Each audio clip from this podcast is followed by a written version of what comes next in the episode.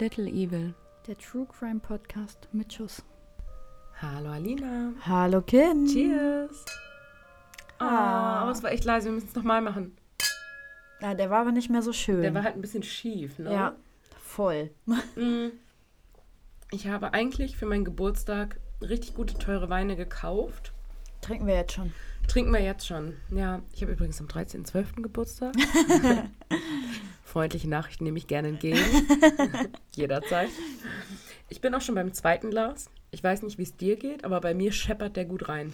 Ja, ich habe noch nicht, also so, wenn ich mir unsere Gläser angucke, habe ich noch nicht so viel getrunken. Ich hatte mehr Durst als du, genau. Ja, auf jeden Fall. Mir geht's gut. Also, ich habe alles gut. Das freut mich für dich. Aua. Okay, Leute, also, kleiner Hinweis im Vorfeld. Ich habe eine Erkältung direkt aus der Hölle hinter mir. Falls ich ein bisschen schniefe, falls ich mich ein bisschen nasal anhöre. Ich bin nicht mehr infektiös. Alina ist keiner Gefahr ausgesetzt. Ich habe mir beim Husten eine Rippe geprellt. Lachen tut weh, Husten tut weh, tiefes Atmen tut weh. Also wenn ich ein bisschen weinerlich bin zwischendrin. Kim hat ein Handicap heute. Ich habe ein Handicap, aber ja. Sowas von, ja. Das stimmt. Gut. Wollen wir damit anfangen, was wir machen? Ja. Das ist schon wieder so ein Ding von dir, das habe ich damals schon gehasst, ich hasse es heute auch. Es ist eine Wiederholung. Ja. Wir haben heute, weil wir die Folge ja auch offline genommen haben tatsächlich, wieder Horrorfilme. Genau. Also die wahren Begebenheiten hinter Horrorfilmen. Ich weiß nicht, wie es bei dir ist. Ich habe einen neuen Fall genommen. Ich auch. Warum auch immer. Wir hätten eigentlich auch unsere alten nochmal nehmen können. Aber ja, nee, ich habe auch die neuen. Einen neuen Fälle genommen. Ist bei mir diesmal eine Frau. Ich weiß nicht, wie es bei dir aussieht. Bei mir nicht. Ich möchte nichts vorwegnehmen. Aber ich habe eine Triggerwarnung für uns beide. Ich habe auch eine Triggerwarnung. Ich habe es mir extra aufgeschrieben. Dann sprich dich jetzt aus, bitte. So, ja, ich habe es jetzt extra mit in den Text genommen. Ja, du versaust hier wieder alles. Es tut mir leid. Es gilt nur für Alinas Fall. In unserem Fall ist es vorwiegend eine Triggerwarnung für Alina und mich. Genau, also Triggerwarnung. Es geht teilweise um Kindesmissbrauch, Suizid und Vergewaltigung. Du wolltest aufhören mit den Kindern, Alina. Ja, das ist aber so diese ganze Story. Ich bin gespannt. Du siehst es dann, wenn ich anfange. Ja, nochmal für alle, die uns noch nicht von Anfang an verfolgen. Ich liebe Horrorfilme, Alina hasst sie. Deswegen bin ich sehr gespannt, welchen Film du hast und ob ich ihn kenne. Ja, ich kenne ihn nicht, Spoilerwarnung. Übrigens, kurze Side-Story. Ich habe ja natürlich gegoogelt, was man halt so tut. Gegoogelt, was das Zeug hält. Und sorry. Dann habe ich den Fall Wolf Creek gefunden. Mhm, ich auch. Und den haben wir aber schon mal gemacht. Du hast den Fall schon mal gemacht. Ja, ich habe den auch, also ich hatte auch direkt, als ich das Thema nochmal aufgerollt habe, Wolf Creek im Kopf gehabt, weil sich meine Freundin Aileen hier damals auch diesen Fall gewünscht hat. Und da hast du ihn, genau. Aber das war nicht in unserer Horrorfilmfolge. Nein, das war in der normalen Folge, genau. Und ich hatte das gar nicht mehr so im Gedächtnis und lese mir diesen Fall durch. Denkst du, den kenn ich doch? Und denkst so, Ich war mir witzigerweise nicht mehr sicher, ob ich den gemacht habe oder nicht. Wir haben so viele Folgen produziert inzwischen, dass es echt schwierig wird für mich. Du hast ihn gemacht, das dazu. Und dazu habe ich aber noch einen Nachtrag, weil ich glaube, das haben wir damals nicht gesagt, der Sohn von diesem Ivan Milat hat 2019 eine Nachahmungstat begangen. Total krass. Weiß ich nicht, ob ich es gesagt habe oder nicht. Warst du wenigstens so schlau zu gucken, in welcher Folge ich den Fall gemacht habe? Ja, das war irgendwie in der 7. oder 8, also ganz früh. Okay. Ganz, ganz früh. Aber wie gesagt, sein Sohn hat eine Nachahmungstat begangen. Okay. Total crazy. Verrückt, ja. Ganz kurzes anderes Thema, bevor wir gleich einsteigen in unser absurdes Gesetz, in unsere Fälle, Pipapo etc. Wir haben unser Spotify Wrapped bekommen für 2022. Und ihr seid wahre Schätze. Ihr seid wahre Schätze. Wir haben uns so gefreut. Unsere Zahlen haben sich vervierfacht. Es ist richtig, richtig klasse. Wir haben uns riesig gefreut und wir dachten, wir möchten euch gerne etwas zurückgeben. Ein kleines Dankeschön. Genau. Und deswegen wird es, wenn ihr diese Folge hört, ein paar Tage später, eine Verlosung auf unserem Instagram-Kanal geben. Genau. Näheres geben wir dann bekannt. Das seht ihr dann. Auch die Teilnahmebedingungen etc. schreiben wir wieder in den Post und auch nochmal in die Story, die es geben wird dazu. Aber es ist ein kleines Dankeschön für euch, für die treuen Hörer, für die treuen Instagram-Follower. Ja. Auch da sind wir in letzter Zeit mega gewachsen. Richtig cool. Wobei es immer noch sehr ärmlich ist im Verhältnis zu unseren Hörerzahlen. Ja, gut. Aber wobei ich auch zugeben muss, ich folge auch keinem Podcast. Genau, genau, ich folge auch. Und ich gucke. Tut es, Leute, unterstützt uns. Das Ding ist halt, wir haben ja zum Beispiel einmal eine Kooperation gemacht mit Unknown Games. Die hat uns unfassbar viel Spaß gemacht. Das war richtig cool. Und solche Kooperationen bekommen wir auch für euch. Wir haben ja eine Verlosung gemacht auf Instagram für euch und haben 2 Spiele verlost. Genau. Solche Kooperationen bekommen wir einfach auch besser an Land, wenn ihr uns bei Instagram folgt. Genau. Das heißt, wenn ihr uns unterstützen möchtet, der Podcast ist für euch ja kostenlos, bis auf die 2 Werbeeinblendungen, die wir einspielen am Anfang und am Ende der Folge. Ja. Dann folgt uns auf Instagram, damit tut ihr uns wirklich einen Riesengefallen. Wir nehmen euch kein Geld ab, versprochen. Nein. Nein. Im Gegenteil, ihr bekommt mit, wenn es mal vielleicht technisch bedingt, krankheitsbedingt zu einem Folgenausfall kommt. Ihr bekommt nochmal die Posts mit Bildern zu den Fällen. Genau, weil Bilder... Wenn Alina es nicht vergisst. Ja, wir reden ab und zu ja auch mal über Bilder, zeigen uns die hier schon, während wir aufnehmen. Die Bilder posten wir euch dann immer. Genau. Und wenn wir mal wieder ein Gewinnspiel für euch machen, dann seid ihr auch direkt live dabei. Genau. Möchtest du noch sagen, wo man uns findet bei Instagram, Alina? Ja, unter little.ew.podcast. Ganz einfach. Einfach eingeben, folgen. Wow. Und einfach Mehrwert haben. Und Mehrwert haben, genau. Und wir spammen euch auch nicht 7 Tage die Woche zu. Nein. Wobei es mich interessieren würde, ob unsere Community möchte, dass wir potenziell mehr posten oder ob das so, wie es bisher läuft, so in Ordnung ist. Vielleicht können wir dazu ja mal eine Abstimmung machen. Auch auf Instagram natürlich. Ja. Genau. Ja, anders wird es schwierig. Ja, ich denke auch. Ihr könnt uns auch E-Mails schreiben, aber... Das hat tatsächlich, es tat mir so leid, das hat schon mal eine Followerin gemacht, die hat uns eine E-Mail geschrieben, die ist leider im Spam-Ordner gelandet. Ah, scheiße. Ich habe sie noch gesehen, die werden halt nach, ich glaube, 6 Wochen automatisch gelöscht. Ich habe sie noch gesehen und habe mir noch gedacht, ich antworte morgen. Und dann war sie gelöscht. Oh nein. Aber falls du das hörst und falls du uns eine E-Mail geschickt hast, ich habe es gelesen. Vielen Dank dafür. Wir freuen uns immer über euer Feedback. Ja, definitiv. Generell. Neulich auch habe ich bei Jodel in Hannover ich möchte da auch mal ganz kurz Grüße rausgeben an der Stelle, jemanden gesehen, also ein Jodler hat gefragt, gibt es gute True Crime Podcasts, die ihr empfehlen könnt? Und einer hat drunter geschrieben, ja, Little Evil, die kommen aus Hannover, man muss sich supporten. Und ich habe mich dann auch gleich zu erkennen gegeben. Natürlich, ich konnte nicht anders. Aber an der Stelle... Das hat sie mir übrigens nicht geschickt. Sie hat mir zwar den Jodel an sich geschickt, aber nicht, was sie geschrieben hat. Ja, ich zeig's dir nachher nochmal. Okay. Aber es war auf jeden Fall mega süß. Wir haben uns total gefreut. Also unbekannterweise vielen, vielen Dank. Wir lieben Support. Ja. Ich habe auch im Spotify-Rap gesehen, dass wir tatsächlich unter den Top 5 der meist geteilten True Crime Podcasts sind. Ja. Wahnsinn. Also die Leute teilen uns wie verrückt. Aber uns auch. Ihr folgt uns nicht. Also nicht nur bei Instagram, sondern auch bei Spotify. Genau. Voll schade tatsächlich, dass es von Apple nicht, also Apple Podcasts nicht so einen Rückblick gibt. Aber meine Güte, wir sind sehr zufrieden mit euch. Aber die Faustregel ist, die Spotify-Zahlen kannst du mal 2 nehmen und da sind dann Apple Podcasts mit drin, Apple Music mit drin und Podimo, Podigy, was es nicht alles gibt. Da sind wir überall vertreten. Genau. Genau. Auf jeden Fall an der Stelle nochmal ein dickes Danke an euch. Genau. Wie gesagt, nachdem die Folge online ist, wird dann, also die kommt ja freitags online, dann ziehen wir normal unser Ding mit den Posts durch und dann die Woche, Montag, Dienstag, irgendwann so in dem Zeitraum, wird dann das Gewinnspiel online kommen. Wobei Montag sind wir beschäftigt, Dienstag habe ich Geburtstag, wahrscheinlich eher Mittwoch, Donnerstag sind, wenn wir ehrlich sind. Oder wir machen es Dienstag früh, direkt mal sehen. Mal gucken. Aber ein Geburtstagsspecial. Ja. Ja.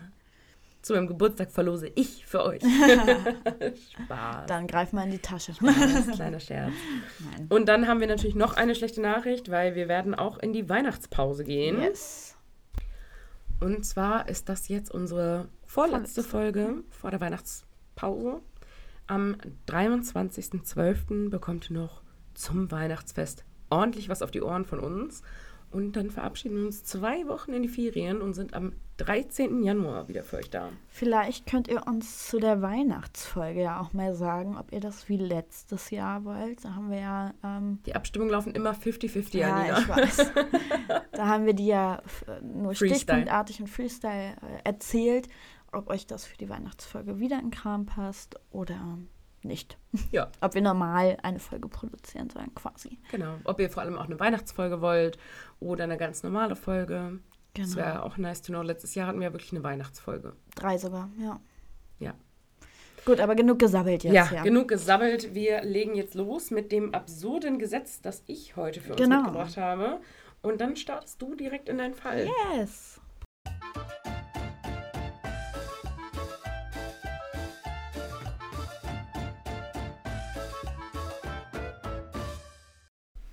In Arizona sind sämtliche Straftaten, die mit einer roten Maske im Gesicht verübt werden, ein Kapitalverbrechen. Oh Gott. Warum? Gibt es da einen Hintergrund? Nein. Pink ist aber okay, nur rot nicht. Ja, pink ist okay, schwarz ist okay, grün ist okay. Nur die roten Masken, die sind ein Kapitalverbrechen. Oh. Falls einer von euch weiß, wieso, schreibt uns. Ja, bitte. Es interessiert mich auch brennend. Ja. Vielleicht hätte ich ein bisschen besser nachforschen sollen. Hätte uns bestimmt auch dafür eine Auflösung gegeben. Aber gut. Ja. Möchtest du noch, bevor wir jetzt in deinen Fall einsteigen, über meine Pflanzen reden? Ja, sie sehen furchtbar aus. Mehr habe ich dazu irgendwie auch gar nicht mehr zu sagen. Die stirbt halt immer mehr, ne? Aber guck mal, dem geht's gut schon wieder. Noch. Ich habe sie gegossen neulich. Hat nicht geholfen. Vielleicht solltest du das Tote auch mal abschneiden, damit die sich wieder fokussieren können. Ich habe vor allem versucht, das zu ziehen, aber es ist scheinbar nicht so tot, dass du es ziehen kannst. Nee, man soll es auch schneiden. Kim. Ah. Wieder was Neues dazugelernt im Pflanzenpodcast mit Alina und Kim. Dann starte ich jetzt. Aber können wir noch ganz kurz, bevor du startest, es tut mir leid, aber noch ganz kurz darüber reden, dass uns neulich auch ein Follower geschrieben hat wegen meiner Pflanze. Fand ich voll nett, die hat dir Töpfe geschickt, die du kaufen sollst. Ja, fand ich auch mega süß. Aber als wäre noch irgendwas zu retten, bei mir sind wir ehrlich. Bei den meisten nicht, sind wir ehrlich. Ja. Aber ja. Auch das appreciaten wir und wir möchten dich hier auch nochmal persönlich ansprechen. Vielen Dank dafür. Ich werde darüber nachdenken. In der Black Week habe ich es leider verpasst. Du hast ja bald Geburtstag. Ich habe bald Geburtstag. Vielleicht hat Alina dran gedacht. Ich wäre ein bisschen enttäuscht, wenn du mir einen Pflanzentopf schenkst. Einfach so richtig random, nur einen Pflanzentopf. So, hier, bitte. Bitteschön. Okay, gut, jetzt steigen wir ein. Komm. Ja. Mein Fall heute ist eine Geschichte einer Frau, der niemals wirklich Gutes widerfahren ist. Das soll natürlich nicht ihre Taten rechtfertigen. Das hat mich aber tatsächlich auch dazu gebracht, von vorne anzufangen, also bei ihrer Kindheit chronologisch alles dir zu erzählen. Genau. Ich erzähle euch heute von Aileen Carol Pittman, später bekannt als Aileen Carol, jetzt kann ich den Namen nicht vernünftig aussprechen, Wuernos Pralle. Sie gilt als Inspiration für den Film Monster mit Charlize Theron. Theron? Ja. Aileen wird am 29. Februar 1956 in Rochester, Michigan, geboren. Nur 11 Monate vorher kam ihr Bruder Keith zur Welt. Die Eltern sind selber noch Kinder. Diane und Leo sind 14 und 18, als sie 1953 heiraten. Die Ehe war geprägt von starkem Alkoholkonsum, Untreue und häuslicher Gewalt. Als Aileen zur Welt kommt, ist Diane gerade einmal 16. Kurz nachdem sie das Licht der Welt erblickte, folgte die Scheidung. Keith und Aileen kannten ihren Vater eigentlich gar nicht. Zu deren Glück, muss man dazu sagen. Denn er galt als pädophiler Soziopath und wurde 1962 wegen Vergewaltigung und Entführung eines 7-jährigen Mädchens verhaftet und in eine psychiatrische Klinik eingeliefert. 1965 folgte dann das Urteil zur lebenslangen Freiheitsstrafe. Im Januar 1969 fand man Leo Pittman aufgehangen in seiner Zelle. Man geht von Suizid aus, untersucht wurde der Tod allerdings nie.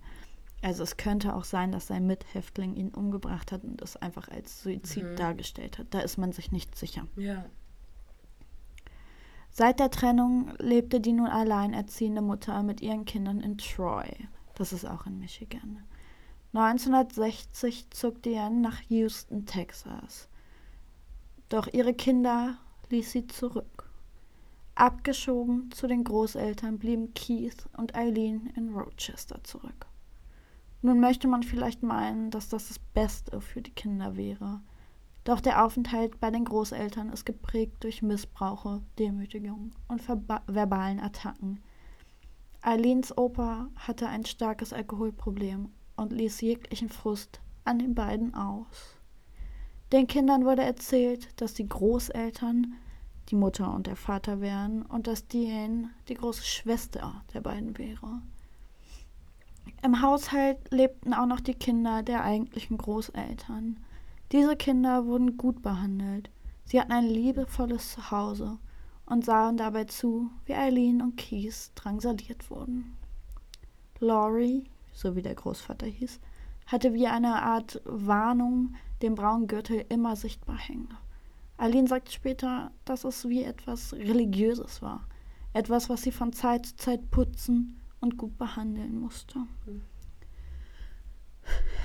Großvater Laurie war dafür bekannt, sadistisch zu sein.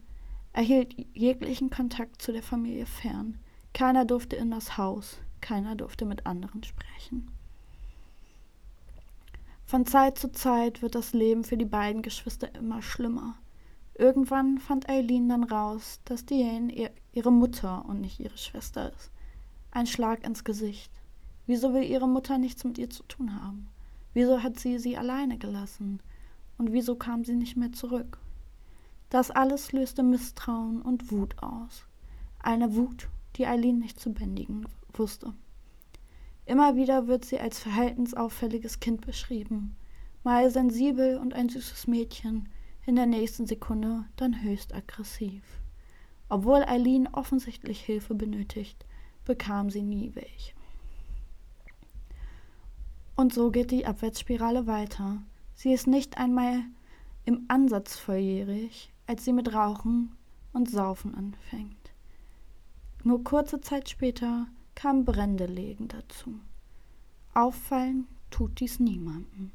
Später will niemand etwas bemerkt haben und niemand fühlte sich verantwortlich für diese kleine verlassene Seele.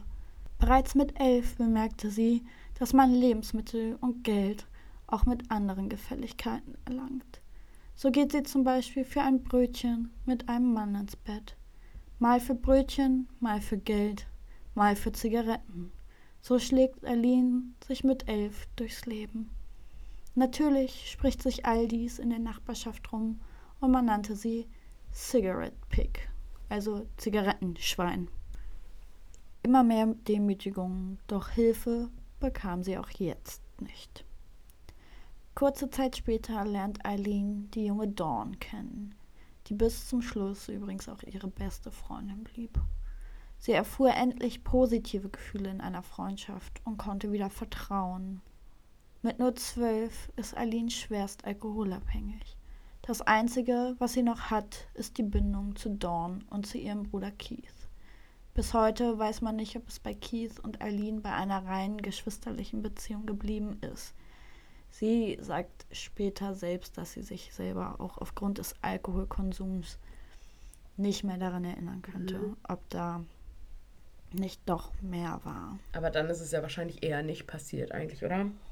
Man weiß halt nicht, ob sie es nur so erzählt hat oder nicht. Wir kommen auch gleich dazu, warum er sich da nicht mehr zu äußern kann. Er ist tot. Ja, I guess, ja. Okay. Mittlerweile gestaltet ihr Alltag sich so, dass sie kaum noch nach Hause kommt. Sie will überall anders lieber sein als bei ihren Großeltern. Lieber prostituiert sie sich, klaut, schläft unter freiem Himmel oder aber bei Freiern. Alles ist besser, als in diese Hölle zurückzukehren. 1970 passiert es dann, wie es passieren musste. Aileen ist mit 14 schwanger. Von wem oder wer in die nähere Auswahl kam, ist ungewiss. Doch eins ist klar, ihre Großeltern wollen dieses Kind nicht haben. Es ist eine Schande für die Familie, dass dieses, und jetzt kommt ein Zitat, dass die Nutte ein Kind bekommt. Es wird gemunkelt, dass sogar ihr eigener Großvater der Vater ihres Kindes sein könnte. Andernfalls käme ihr Bruder in Betracht oder der Freund ihres Großvaters, der von dem Großvater die Erlaubnis bekommen hat, sie zu missbrauchen. Einer ihrer Freier kann sie eigentlich ausschließen. Aileen will dieses Kind so sehr bekommen, Doch ihre Oma drohte ihr sogar, sie umzubringen. So bringt sie das Kind zwar zur Welt, und es gibt es aber anschließend zur Adoption frei. Die Abwärtsspirale nimmt ihren Lauf. Sie bricht die Schule ab und wird offiziell zu einer Prostituierten. Wenn sie Hunger hat, trinkt sie. Wenn es ihr seelisch schlecht geht, trinkt sie. So oder so, sie trinkt immer. Kurze Zeit später stirbt ihre Großmutter. Offiziell an Leberversagen. Jedoch denkt man bis heute, dass der Großvater etwas damit zu tun hatte. Mhm. Dieser suizidierte sich nicht einmal ein Jahr nach dem Tod der Oma. Wie man sich vielleicht vorstellen kann, hielt sich die Trauer von Aileen in Grenzen. Zu dieser Zeit meldet sich die Mutter, wieder und bot ihren Kindern Unterkunft und Kontakt an. Doch beide lehnten ab. Und das muss man sich mal vorstellen. Krasse Entscheidung, ne? Ja, und sie ist auch zu dieser Beerdigung gefahren. Und das war eine Beerdigung wohl mit offenem Sarg. Ist zu diesem Sarg, hat sich eine Kippe angezündet. Aileen jetzt oder ja, Diane? Aileen hat sich eine Kippe angezündet und ist einfach ihrem Opa einmal ins Gesicht geblasen und ist gegangen.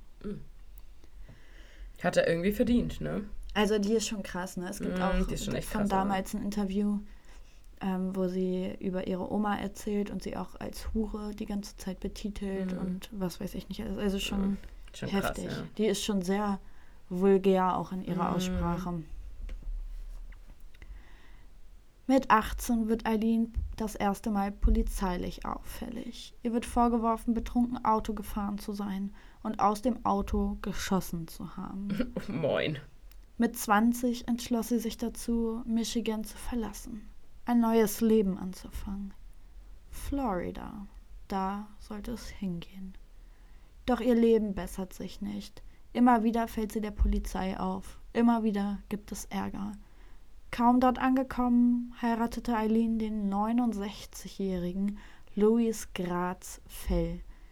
Der Mann war Yachtclubbesitzer und mehrfacher Millionär. Zusätzlich war er bereits 5-mal geschieden. Trotz des Geldes gerät Aileen immer mehr in die falsche Bahn und eskaliert, sobald sie getrunken hat.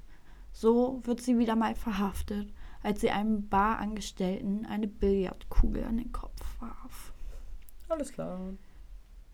Und dann kam der verheerende Anruf. Ein Anruf, mit dem sie nicht gerechnet hätte. Keith ist an Kehlkopfkrebs verstorben. Aileen war am Ende. Sie trank noch mehr als zuvor und wollte nichts außer ihrem Bruder zurück. Als sie anschließend in einem der Alkoholeskapaden ihren Mann mit dem Krückstock verprügelte, war für Louis klar, er wird sich wieder einmal scheiden lassen. Die Ehe hielt 9 Wochen. Und tatsächlich hat er damals auch so eine einstweilige Verfügung erzielt. Mhm. Doch von Trauer war keine Rede, denn Keith hatte eine Lebensversicherung auf sie abgeschlossen und Aileen erhielt $10.000, was natürlich für sie mega viel Geld war, na klar, weil sie noch nie so viel Geld hatte. Ja, definitiv. Aber voller Euphorie gab sie das Geld mit vollen Händen aus und stand bald wieder ohne alles da. Das davon gekaufte Auto fuhr sie nur wenige Tage später zu Schrott. Der Rest ging in Alkohol und unnütze Sachen. Im Anschluss war Aileen ganz am Ende und beschloss, sich mit einer Waffe zu suizidieren. Doch der Alkohol gab ihr nicht den nötigen Mumm und so fuhr sie los, um mehr zu kaufen. An der Kasse blitzte die Waffe auf und die Verkäuferin dachte dann, dass es sich um einen Überfall handle. Oh mein Gott. Betäubt vom Alkohol war Aileen nicht in der Lage, sich zu erklären und nahm das Geld der kreischenden Verkäuferin an. Doch nun war ihr klar, dass die Polizei sie suchen würde. Schon wenige Minuten später konnte Aileen gefasst werden und wurde wegen bewaffnetem Raubüberfalls zu 2 Jahren Haft verurteilt. Wie dumm! Ja. Geil. Wir sollten so eine Kategorie machen für so richtig dumme Verbrechen. Ja. Und da wäre sie auf jeden Fall vorne mit dabei. Ja, zumindest in dem Movement. Ja, ja. Ja. Am 30. Juni 1983 wurde sie entlassen. Knapp ein Jahr später folgte eine erneute Verhaftung, die sie versuchte, einen gefälschten Scheck einzulösen. 1986 lernte sie Tyra kennen. Tyra war ihre Liebe, ihr Leben. Schnell entstand eine emotionale Abhängigkeit. Sie tat alles, damit Tyra sie nicht verließ. Damit eingehend entwickelte Aileen eine abnorme Verlustangst und war bereit, alles zu tun. Immer wieder kam es zu Verhaftungen und zu kleineren Gefängnisaufenthalten. Gemeinsam mit Tyra steigerten sich die beiden, bis sie wegen eines tätlichen Angriffs mit einer Bierflasche festgenommen wurden. Am 30. November 1989 sollte es dann zur absoluten Eskalation kommen. Aileen ging arbeiten, also auf den Strich. Eigentlich wollte sie diesen Abend überhaupt nicht, doch es blieb eher nichts über. Irgendwer musste ja das Geld ran schaffen. Dort traf sie auf den damals 51-jährigen Richard Mallory.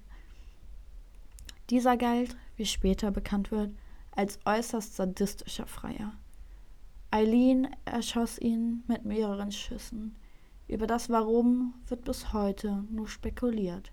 Man geht aber davon aus, dass er sie vergewaltigen wollte und dass in ihr aufgrund ihrer Geschichte etwas ausgelöst hat. Der Mann wurde also als vermisst gemeldet und die Suche begonnen. 2 Tage nach der Tat fand man sein Auto und am 13. Dezember seinen Leichnam. Richard war übrigens auch ein verurteilter Vergewaltiger und ein bekannter Strichgänger. Doch auf Aileen kam zunächst niemand. Woher auch, ne? Ja. Richard Humphrey traf ebenfalls als Freier auf Aileen. Er wurde am 19. Mai 1990 mit 7 Schüssen getötet. Seine Leiche wurde erst Mitte September gefunden. An dem Fundort seines Wagens war auffällig, dass Richard ein sehr großer Mann war, der Autositz aber sehr, sehr weit nach vorne gestellt war. Sprich, es konnte nur entweder dann ein sehr kleiner Mann gefahren haben oder eine Frau. Zusätzlich wurde ein Kassenbeleg gefunden, der die Ermittler auf Aileens Spur brachte. Weitere Opfer waren David Spears, Charles Cascadon, Troy Burris und Walter Gino Antonio. Ebenso wird das Verschwinden von Peter Siems, welcher auf dem Weg von Florida nach Arkansas verschollen war. Ganz kurzer Einbruch hier an der Stelle. Wir hatten auch schon mal ein Gesetz aus Arkansas. Ja, und da hieß es ja, dass man den Namen nicht falsch aussprechen darf. Es heißt übrigens gar nicht Arkansas. Hat uns auch ein Follower darauf aufmerksam gemacht. Es heißt Arkansas. Ja, es hört sich aber irgendwie falsch an. Ja, es ist aber richtig. Okay. In Arkansas. In Arkansas verschollen war, Aileen zugeschrieben. Siems Auto wurde von Aileen und Tyra zu Schrott gefahren. Seine Leiche wurde jedoch nie gefunden und deswegen wurden beide zu dem Fall auch niemals angeklagt oder ähnliches. Doch was führte denn nun zur Verhaftung? Aileen wurde von mehreren Zeugen jeweils mit den Autos der Opfer beobachtet.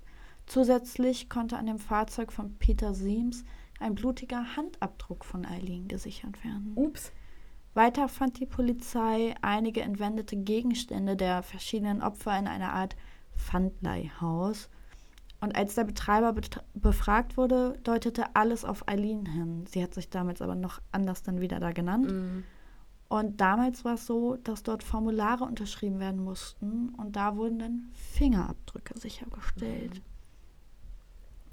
Aileen wurde am 9. Januar 1991 in einer Bar in Daytona Beach festgenommen. Tyra half der Polizei und beteuerte, nichts von den Morden gewusst zu haben. Wie es nun wirklich war, weiß man nicht, weil laut Aileen hat sie ihr zumindest den ersten Mord gestanden. Ja. Genau. Aileen selbst gestand insgesamt 7 Morde und gab nicht an. Aileen selbst gestand insgesamt 7 Morde und gab an, von den Männern erpresst und mit Gewalt bedroht worden zu sein.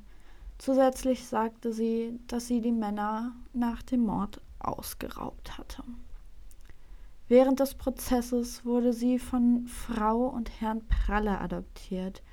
Diese lasen von dem Fall in der Zeitung und wollten eigentlich helfen, doch die Hilfe sollte sich als Nachteil auslegen, denn der Anwalt, den Aileen von der Familie bekommen hat, der war einfach schlecht. Anders kann man es nicht sagen.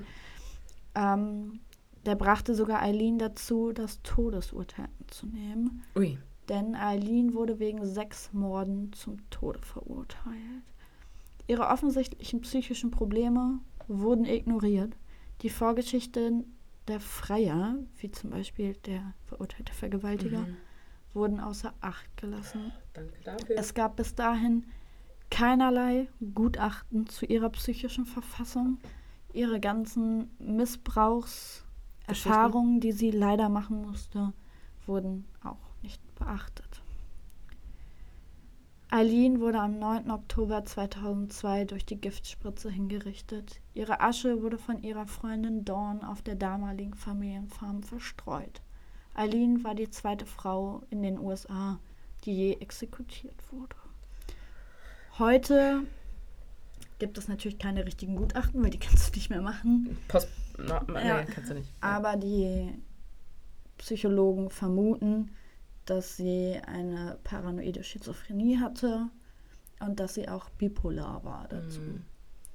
Wird so vermutet. Wie gesagt, man kann keine richtigen Gutachten mehr erstellen. Nach dem Tod ist schwierig, genau. Ich finde auch, ihre Vergangenheit ist natürlich richtig, richtig furchtbar. Gar keine Frage. Das rechtfertigt nie dazu, einen Menschen zu töten. Nee, das ist ja auch das, was ich am Anfang gesagt habe. Ja, aber ich finde, es hätte berücksichtigt werden müssen. Ja.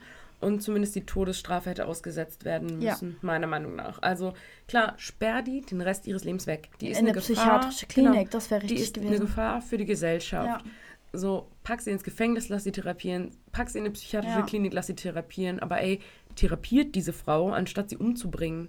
Helft ihr. Genau, und der hätte ja schon... Die war ihr ganzes Leben lang unglücklich. Ich wollte gerade sagen, so, und mit der wurden Sachen gemacht, die kann ich mir nicht mehr im Ansatz vorstellen. Klar, so. Ja. Und der Frau hätte auch schon als Kind geholfen werden müssen. Definitiv. Also ich meine, wer prostituiert sich mit 11? Also hey, mit 11 habe ich noch mit Polly Pocket gespielt. Ja, für ein Brötchen. Also, ja. Aber deswegen fand ich es auch so wichtig, das quasi chronologisch zu erzählen. Ja, auf jeden Fall. Gebe ich dir vollkommen recht.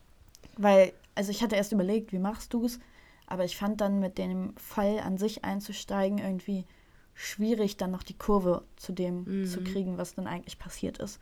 Ja. Was sie zu dem gemacht hat, was sie eben war, was es natürlich um Gottes Willen nicht besser macht oder rechtfertigt oder ähnliches. War halt auch einfach in ihrer frühen Kindheit schon auffällig. Ja. Und jetzt kann ich nur das sagen, was ich immer wieder sage. Wenn Kinder so früh so auffällig sind, schickt sie zu einer Therapie. Es ist nichts Schlimmes. Man muss sich dafür nicht schämen. Man muss sich da als Erwachsener nicht für schämen. Aber man hätte halt so viel verhindern können. Ja. So viel. Ja. Und das ist halt echt scheiße. Ja, wie gesagt, da ist alles schiefgelaufen und alles Schlimme passiert. Ja. Was hätte Schlimmes passieren können. Ja. Ja, also furchtbar. Echt schlimm. Gut. Und die war übrigens auch die erste weibliche Serienmörderin in den USA. Mhm. Ja. Nice to know. Ja, dann, ja. Sie hat halt auch schon mal vorher gesagt, dass sie sich für Tyra auch auf den elektrischen Stuhl gesetzt hätte.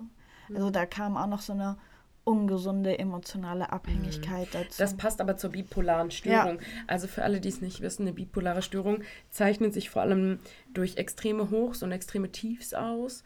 Und schwarz und weiß quasi nicht. Genau, da gibt's kein Grau. Also es gibt halt dieses extreme Hochgefühl, ich fühle mich überlegen, ich fühle mich irgendwie kräftig, ich fühle mich mächtig, bis halt zu diesen extremen Tiefs, die mit extremen Depressionen einhergehen können, Selbstmordgedanken, pipapo, also das ist halt natürlich von Patient zu Patient unterschiedlich. Es ist auch immer unterschiedlich stark ausgeprägt, wie halt auch eine Depression oder eine Schizophrenie oder wie auch immer. Ja, gerade bei psychischen Erkrankungen gibt es ja nicht so das Muster. Genau, es gibt nicht das und das, sondern es gibt halt immer von bis, genau. Ja. Aber dass sie halt auch so diese krassen Verlustängste, das ist für bipolare Störung auch ganz klassisch. Verlustängste, sich am Partner festklammern und so. Ja, das hat sich halt auch enorm entwickelt. Weil sie ja nie jemanden hatte. Ja, generell nie hatte, bis auf Dawn, ihre Freundin, die auch wirklich Und damit meine ich auch bis zum Schluss bei ihr war. Die hat sie dann auch im Gefängnis besucht. Und die hat auch mal eine Aussage... Weiß ich nicht, ob ich dich besuchen würde, wenn du plötzlich Serienmörder wärst. Ja, die hat halt auch mal eine Aussage getroffen. Das fand ich ganz interessant eigentlich.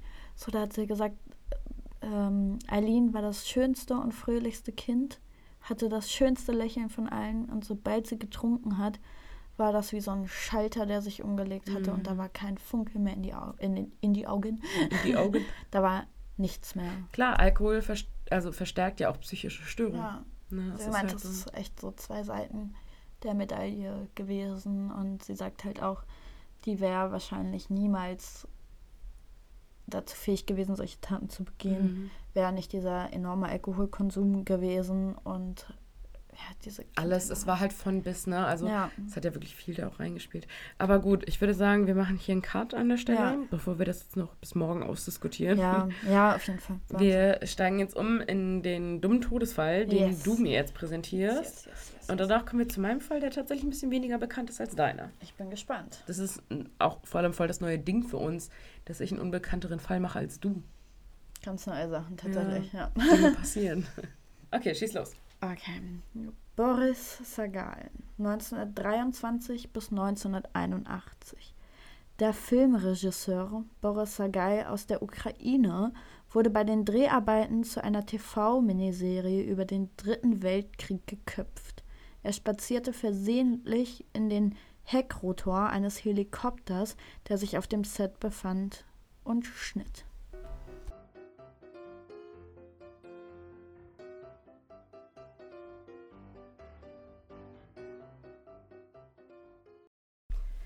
Also, es klingt so dumm, als könnte es wahr sein. Allerdings denke ich mir so, in so ein Helikoptergedöns reinzulatschen, ist doch schon extrem unwahrscheinlich. Also, ich sag, es stimmt nicht.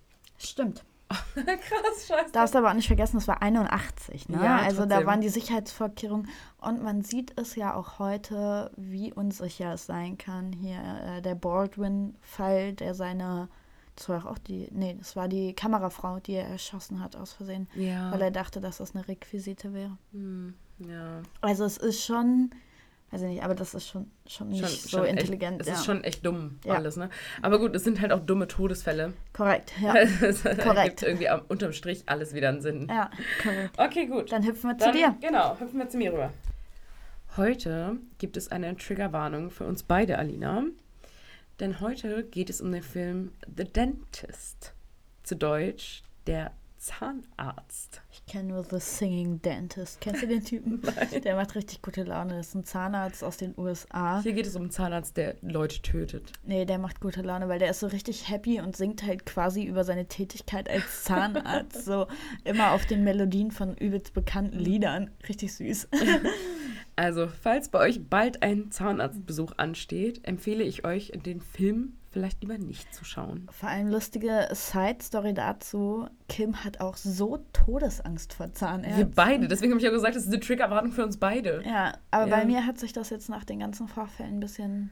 Nee, ich habe am 23. Dezember einen Termin zur Zahnreinigung. Nur zur Zahnreinigung. Ich habe jetzt schon Bammel. Nee, jetzt habe ich Angst vorm Chirurgen. Aber was soll's? Okay, gut. Der Film The Dentist wurde 1996 veröffentlicht und ist eine Low-Budget-Produktion. Geil. Sowas gucke ich dann auch. Der böse Protagonist des Filmes ist dort Dr. Alan Finestone und ist natürlich fiktiv, also Dr. Finestone. Aber genau dieser fiktive Charakter ist aufgebaut auf unserem tatsächlichen Mörder heute.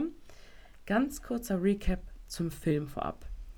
Finestone verliert den Bezug zur Realität, nachdem er seine Frau mit dem Poolboy erwischt.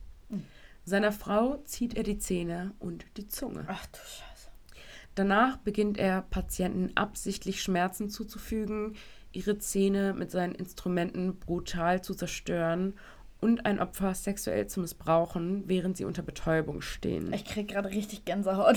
Ich habe euch gewarnt, ja, wirklich. Finestone beginnt bald, seine Kunden und Assistenten zu töten, bis der brutale Höhepunkt des Filmes erreicht ist. Doch die Geschichte von unserem heutigen Mörder, Dr. Glennon Engleman, unterliegt natürlich nicht der kreativen Freiheit und ist ein wenig anders passiert. Ein Engel scheint es mir nicht zu sein. Nee. Und bevor wir damit anfangen, Alina, würde ich gern einmal mit dir diskutieren, wenn du ein Menschenleben in Geld festmachen müsstest, wie viel wäre es wert? Gibt keine Summe für. Aber wenn du eine nennen müsstest. Ich finde, man kann das auch nicht pauschalisieren tatsächlich. Und das hört sich jetzt, also es ist eh ein sehr kontroverses Thema auf jeden Fall. Aber wenn man müsste, gibt es meiner Meinung nach schon Menschen, die irgendwie so weniger wert sind, wie zum Beispiel Mörder, Kindervergewaltiger und als normale Menschen. Deswegen finde ich, kann man das so pauschal überhaupt nicht sagen. Ja, gehen wir von so einem Standardbürger aus. Wenn du jetzt rein rechtlich einen Geldbetrag festmachen müsstest, welchen würdest du ansetzen? Na, da muss man ja jetzt auch wissen, von welcher Gehaltsklasse man ausgeht, ne? Das ist scheißegal. Einfach nur ein Geldbetrag. Nee, das kann ich nicht beantworten, Kim. Okay, gut. Vielleicht kannst du es nachher beantworten. Glennon Engleman wird am 6. Februar 1927 als jüngstes von 4 Kindern in St. Louis, Missouri, geboren. Seine Familie gehört dem Mittelstand an und er wächst in einer behüteten Familie auf. Seine schulischen Leistungen sind überdurchschnittlich. Er hatte kein Lieblingsfach und war in keinem Fach besonders herausragend oder schlecht, aber insgesamt eben ein sehr guter Schüler. Und ich denke, wir kennen alle diese Naturtalente. Die habe ich schon immer gehasst. Nach der Schule dient Engleman der US Army Air Corps, bis er 1954 über die GI Bill ein Studium finanziert bekommen hat. Die GI Bill ist ein Abkommen mit der amerikanischen Army, nach welchem die Veterane des Zweiten Weltkrieges intensive Schulungsmaßnahmen für andere Berufe erhalten. Ja. Und die gibt es übrigens bis heute immer noch. Ja, ich weiß. Die machen viel für ihre Veteranen da, also... Ja. So ging Engleman 1954 also an die Washington University in St. Louis und studierte Zahnmedizin. Übrigens für mich auch ein Ding, falls wir einen Zahnarzt unter euch haben, warum so studiert man sowas freiwillig? Mögt ihr es, Leute zu quälen? Kurz darauf heiratete er seine erste Frau, Edna Ruth. Im Jahr 1958 trennten sich die beiden sporadisch nach 3,5 Jahren Beziehung und nur wenige Monate später heiratet Edna den 27-jährigen James Bullock. James schließt auf Ednas Bitten hin eine Lebensversicherung im Wert von $64,500 ab. Wenige Wochen später ist er tot. James wurde in aller Öffentlichkeit vor einem Museum erschossen. Die Lebensversicherungssumme teilen sich Edna und Lennon, die nach wie vor eine Affäre miteinander haben. Für die, die es nicht gesehen haben, also hallo. Kim hat auch bei Tränen mit den Fingern so Gänsefüßchen gemacht. Ja. Das fanden die Mordermittler natürlich äußerst seltsam und Engleman konnte zum Tatzeitpunkt auch kein Alibi nachweisen.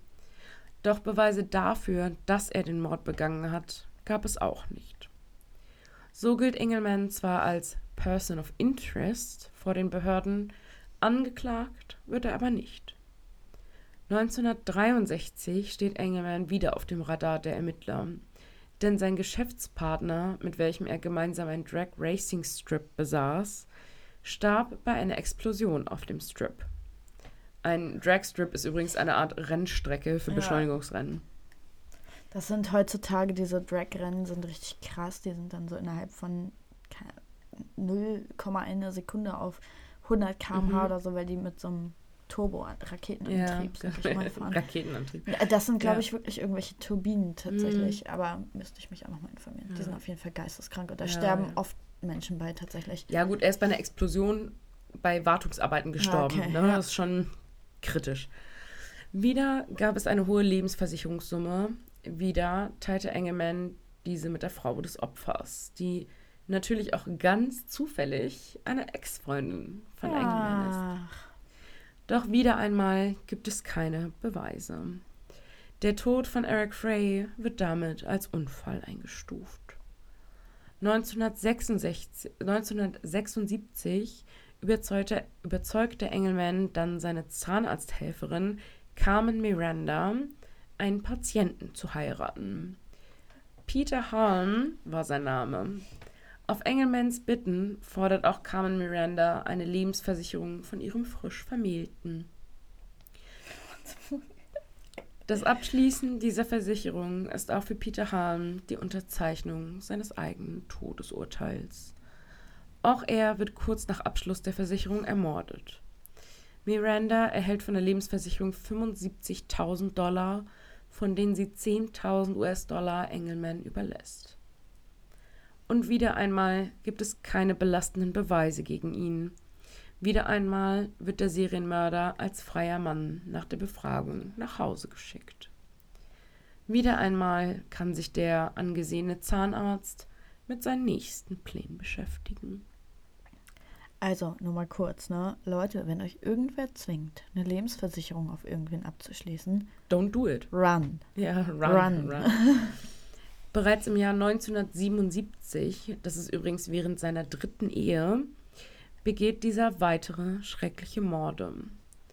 Zurzeit hat er eine Affäre mit Barbara Gusewelle, einer Patientin.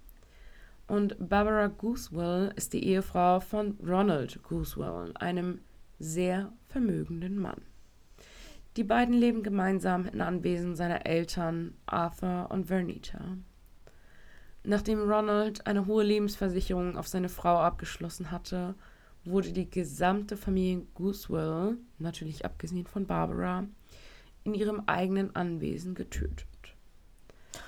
Barbara erhielt daraufhin eine Versicherungssumme in Höhe von $190.000 sowie das Grundstück, auf welchem sich das Anwesen der Gusewelles befindet. Der Wert wird bereits seinerzeit auf eine $250.000 geschätzt. Im Jahr 2021 hatte dieses Vermögen übrigens rund $1,5 Millionen dargestellt. Wie viel Barbara ihrem Liebhaber abgibt, ist nicht genau bekannt. 1980 entschließt sich Engelman dann dazu, Sophie Marie Barrera zu töten. Sophie besitzt ein Dentallabor, welchem Engelman knapp $14.500 schuldet. Durch eine Autobombe tötet er die Frau. Das war wohl sein erster Mord, an welchem er nicht direkt Geld verdiente.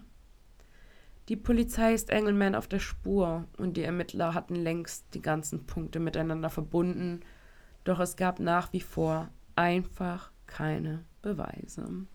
Dann, Entschuldigung, hat er es aber auch relativ schlau gemacht anscheinend. Ja, war aber auch in den 70er Jahren, ja, da war ja auch so DNA und so noch nicht so ein Ding, ja.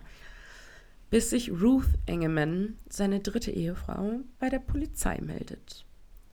Nach dem Geschlechtsverkehr quatschte Engelmann gern noch mit seiner Frau.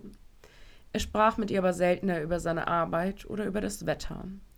Er erzählte ihr in allen Details, wie er die Morde begangen hatte und amüsierte sich prächtig darüber. Kurzer Disclaimer, möchte ich an der Stelle einfach nur mal so random mitteilen. Einer meiner Quellen ist eine amerikanische Zeitung und die hat wirklich geschrieben, sie empfand das Geplauder als mildly disturbing, also als leicht verstörend. Ich hätte Angst um mein Leben, ich bin ehrlich. Ja. Jedenfalls war es verstörend genug, um die Polizei aufzusuchen. Sie willigte ein, sich verkabeln zu lassen, um ein Geständnis von ihm aufzunehmen. Und tatsächlich gestand er vor seiner verkabelten Frau insgesamt 3 Morde. Und immer noch im Verhältnis wenig zu denen, die gestorben sind, oder nicht? Wenige Wochen später werden Engelman, Miranda, also seine Zahnarzthelferin, und ihre beiden Brüder Nick und Robert festgenommen. Nick und Robert hatten zwar niemanden getötet, doch sie hatten auch Informationen über mehr als einen Mord und die gaben sie ebenfalls an. Im Detail konnten sie den Plan zur Ermordung der Familie Gusewelle wiedergeben und brachten damit auch Barbara auf die Anklagebank. Miranda ist ebenfalls schnell geständig und sagt sogar vor Gericht gegen ihren Ex-Chef im Fall der Tötung ihres Mannes aus. Für diesen Mord erhält Engelman 50 Jahre Haftstrafe. Für die Morde an Barrera und der Gusewelle-Familie verurteilte man ihn zu 3-mal lebenslänglich. Er müsste da doch aber auch schon relativ alt an sein. Mhm. Nach der Verurteilung gestand er die 3 Morde, später noch 4 weitere. 7 Morde werden ihm zugewiesen, die Dunkelziffer ist möglicherweise höher. Seine ehemalige Geliebte Barbara erhält im selben Prozess 50 Jahre Haftstrafe, sitzt aber weniger als 25 Jahre tatsächlich ab. Am 10. Oktober 2009 wird sie entlassen. Doch wie hatte Engelman eigentlich all diese Frauen dazu gebracht, seine Morde zu unterstützen, zu befürworten und zu schweigen? Ein Gutachter diagnostiziert dem Zahnarzt eine Soziopathie. Ein Soziopath ist natürlich grundsätzlich erstmal kein Mörder. Nee, das hatten wir auch. Ach nee, haben wir rausgenommen. Das, wir haben über Soziopathen und Psychopathen schon mal Psychopathen, nicht Soziopathen. Da haben wir das auch unterschieden, ja? Definitiv. Okay. Aber das ist, glaube ich, in den Folgen, also in der Horrorfolge tatsächlich auch gewesen. Ja, weiß ich, wenn ich mich recht entsinne. Die Krankheit sorgt auf jeden Fall dafür, dass man nahezu empathielos ist, dass das Ausnutzen von Menschen eine gewisse Lust befriedigt und ein fehlendes Schuldbewusstsein besteht. Ihm war also genau bewusst, wie er die Frauen, die ihn bei seinen Taten unterstützten, ausspielen musste. Höchst manipulativ, ja. Mit den meisten hatte er eine Affäre oder gar eine Beziehung. Engelman starb 1999 an den Folgen seiner Diabeteserkrankung. Am Ende hat Dr. Glennon Engleman nicht viel mehr mit der Filmfigur Dr. Alan Finestone zu tun, aber macht ihn das weniger grausam. Der Zahnarzt verdiente an den Morden über 50.000 US-Dollar. Die genaue Summe ist nicht bekannt, aber sind 7 Menschenleben 50.000 Dollar wert? Natürlich nicht. Natürlich nicht. Das ist krass, ne? Es gibt so kranke Menschen. Und wie gesagt, der ist da auch so lange mit durchgekommen. Also klar, wie du schon gesagt 20 hast. 20 Jahre, ne? Ja, wie du schon gesagt hast, keine DNA und. Ja. Aber, alle sind in seinem direkten Umfeld gestorben. So, ja, ne? Ja, und vor allem, dass keiner der Frauen den Mund aufgemacht hat, dass alle die Klappe gehalten haben. Das ist so krass, ne? Weil es auch jedes Mal eine andere Frau war. Also es war ja nicht so, dass es jetzt so eine war, die ihm da irgendwie treu zur Seite stand. Ja, die so ein Mörderpaar dann wurde, so ein Killerpaar. So, nee, es waren immer verschiedene. Ja, aber sie haben sich auch daran bereichert, ne? Ja. Und die meisten haben diese Männer ja überhaupt erst aufgegabelt, deswegen, ne? Also genauso wie seine erste Frau. Die hat ihn nicht geheiratet aus Liebe. So, ne? Ja, natürlich nicht, aber trotzdem ist es doch krank. Hammerkrank. Und dass er diese Leute einfach so gut manipulieren konnte, das finde ich so verrückt. Das finde ich krass, ne? Also, ich glaube, da haben wir ja auch schon mal drüber gesprochen, dass. Jetzt findest du über toxische Beziehungen und so. Ja, ne? Und dass sich manche Leute auch eher manipulieren lassen als andere.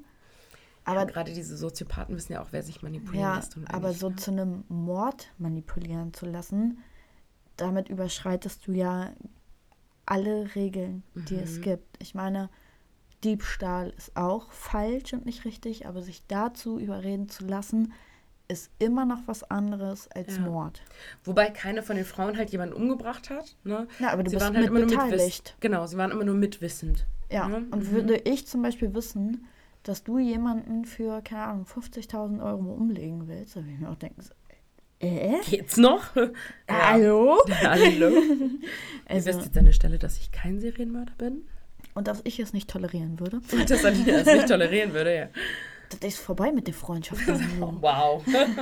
Das ist dann, glaube ich, nicht mein größtes Problem an der Stelle. Wahrscheinlich nicht, nein. Nee.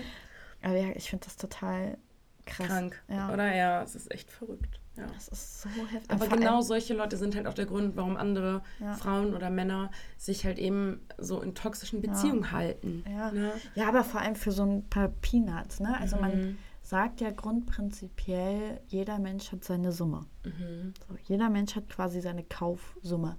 Bei dem einen, je auch nach Verhältnissen, wie man aufgewachsen ist und so weiter und so fort. Und wie jetzt deine Einnahmen sind, liegt es bei dem einen vielleicht bei 100 und bei dem anderen vielleicht bei 100.000 oder einer Million oder wie auch immer. Ach, eine Million würde ich niemanden umbringen. Nee, ich auch nicht. Aber prinzipiell hat halt jeder seine Summe, das wollte ich damit sagen.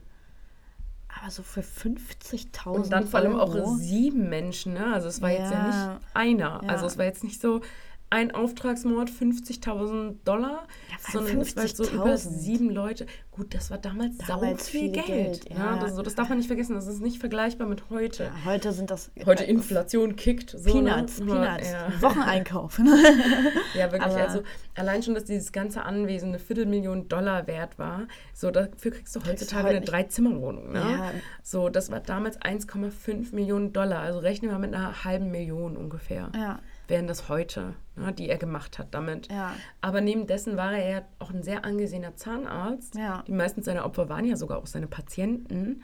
Ja, ich weiß aber nicht, wie es damals war, ob Zahnärzte da schon so gutes Geld verdient haben. Ja, gut heute genug, um zu überleben und 3-mal zu heiraten und Kinder zu zeugen. Ne? Ja, also er hat ja auch Kinder und so. Ja. Ach, keine Ahnung, das ist auf jeden Fall krank, das können wir festhalten. Definitiv. Und jetzt gehe ich noch weniger gern zu Zahnärzten. Ich sag euch, wie es ist. Meine Zahnärztin ist cool. Meine auch. Aber ich habe trotzdem Angst, dass er heimlich ein Serienmörder ist und mich verheiraten will. Gut. Okay, den Teil mit dem Verheiraten wahrscheinlich. Gut. Du kannst den Leuten immer nur vor den Kopf gucken. Ja, das stimmt wohl. Ich suche nur Ausreden, um nicht zum Zahnarzt gehen zu müssen. Meine will einfach auch nur viel Geld an mir verdienen. Ich weiß nicht. Zum Glück sind wir nicht privat versichert. Sie ist eine gute, deswegen hat sie mich auch weiter zum Chirurgen geschickt. Sonst hätte sie fuschen können.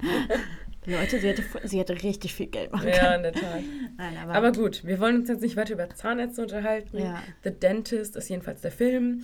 Guckt ihn euch nicht an von einem potenziellen Zahnarzttermin. Aber wenn das so ein Low-Budget-Film ist, ist das eigentlich schon wieder geil. Vielleicht ziehe ich mir den mal rein. Vielleicht ziehe ich mir den mal rein. Do it. Das sind auch so Filme. Sowas kann ich gucken. Das finde ich geil. So Trash-Filme finde ich richtig cool. Ja. Na gut, ich würde sagen jetzt... Vorbei hier. Genau, wir beenden das Ganze. Wir sind jetzt in der Rohdatei bei einer Stunde... Ja, das reicht jetzt hier auch. Wir wollen jetzt hier unser Mädelsamt durchziehen. Genau. Und ich möchte noch ein Glas Wein trinken, mein Glas ist leer. Und wir machen uns noch was Flottes zu essen. Genau. Und dann hören wir uns in 2 Wochen wieder. Genau, zur letzten Folge in diesem Jahr. Genau, schreibt uns nette Bewertungen, schreibt uns bei Instagram, folgt uns bei Instagram. Unter? little.evil.podcast. Wunderbar. Und dann bis zum nächsten Mal. Bis dann. Tschüss.